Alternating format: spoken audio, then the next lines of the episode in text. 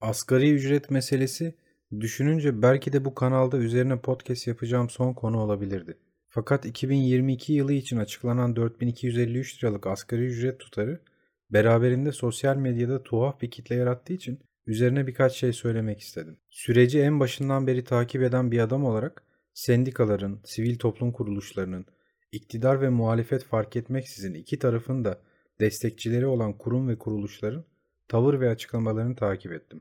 Fakat bu konuda benim asıl dikkatimi çeken kitle tarih itibariyle ülkenin içinde bulunduğu derin ekonomik çöküşe rağmen iktidara desteğini hala devam ettiren sade vatandaşlar oldu. Asgari ücret meselesi bana biraz klişe ve kısır bir tartışma konusu gibi geliyor. Daha doğrusu insanların dikkatlerini daha mühim meselelerden asgari ücret gibi daha temel meselelere çekmek için uydurulmuş boş bir tartışma gibi geliyor.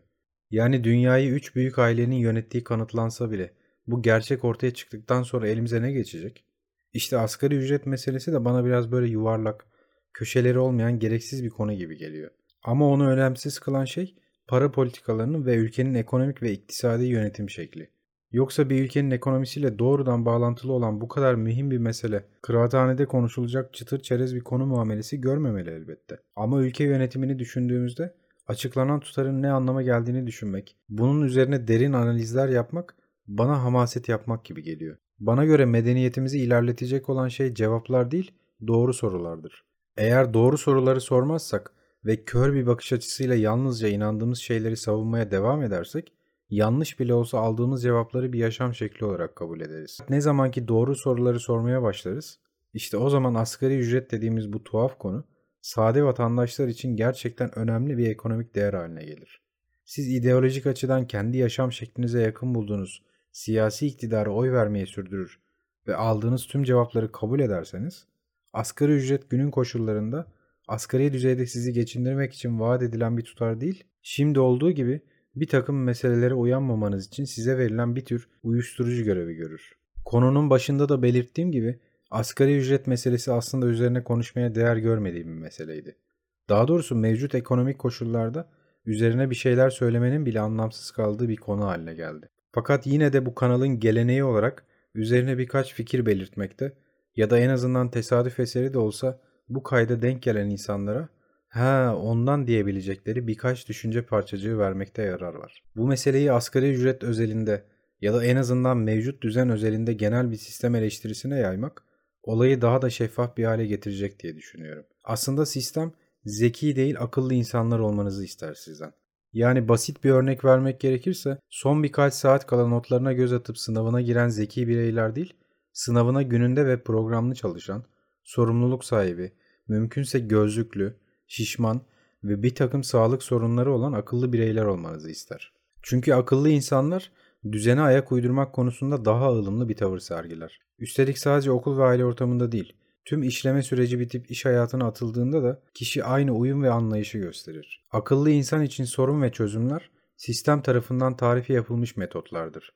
Fakat zeki insanlar sistemin ya da toplumun kendisine getirdiği soruna yine sistemin tanımını yaptığı çözümleri değil, günün koşullarına ve sorunun tabiatına göre çözümler üretir. Ama bu tavır sistemin hoşuna giden bir tavır değildir. Çünkü sistem öteki olanı aykırı kabul eder. Öteki ise sistem için bir tehdittir. Bu yüzden ortaya çıkan sorunlar kadar çözümler de sistem tarafından belirlenir. Sistem sizden asgari ücretin ancak bu seviyede bir ödenek olabileceğini kabul etmenizi ister. Onun neden bu düzeyde olduğunu ya da buna kimlerin hangi nedenlere bağlı olarak karar verdiğini düşünmenizi istemez. Yani düşünmek eylemi iktidarlar, siyasiler, medya patronları ve teknoloji şirketleri için toplumsal bir hata ve tehdittir. Bu yüzden zeki insanlar toplumun üst tabakasında yer alır. Onlar sorgular ve sistemdeki hataları bulup üst kata çıkarlar. Akıllı insanların uyumlu ve ılımlı tavırları sistemin daha kolay ve sürdürülebilir bir şekilde işlemesine fayda sağlar. İşte bu yüzden asgari ücretin neden 4253 TL olduğunu değil de sistemin neden böyle olduğunu düşünmek ve ona göre sorular sormak gerekir. Çünkü bizi çözüme götürecek olan şey cevaplar değil doğru sorulardır. Eğer siz sisteme doğru soruları sorarsanız ve makul cevaplar alamazsanız Sistem farkında olmadan sizi düşünmeye yeter. Ama yasa koyucular bu gibi eylemleri bir tehdit olarak gördüğü için demokrasi denen icadın ancak kısıtlı bir zümreye tahsis edilmiş modern bir buluş olduğu savını ortaya koyar.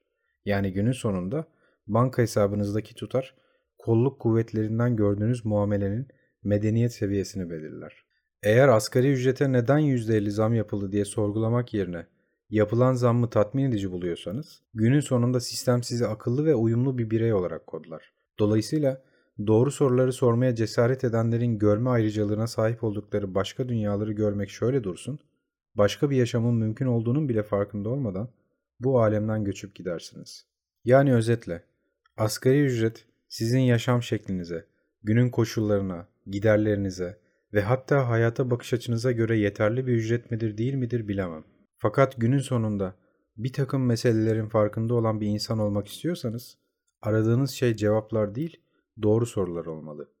Eğer siz, size bir takım dayatmalarda bulunan ve hayatın ancak bu olabileceğini iddia eden insanlara doğru soruları sorarsanız, artık bir tehdit değil, çoğunluk olarak eyleme geçmiş ve talepleri olan zeki insanlar olursunuz. Umarım tüm hayatı boyunca doğru soruları soran bireyler olursunuz. Görüşmek üzere.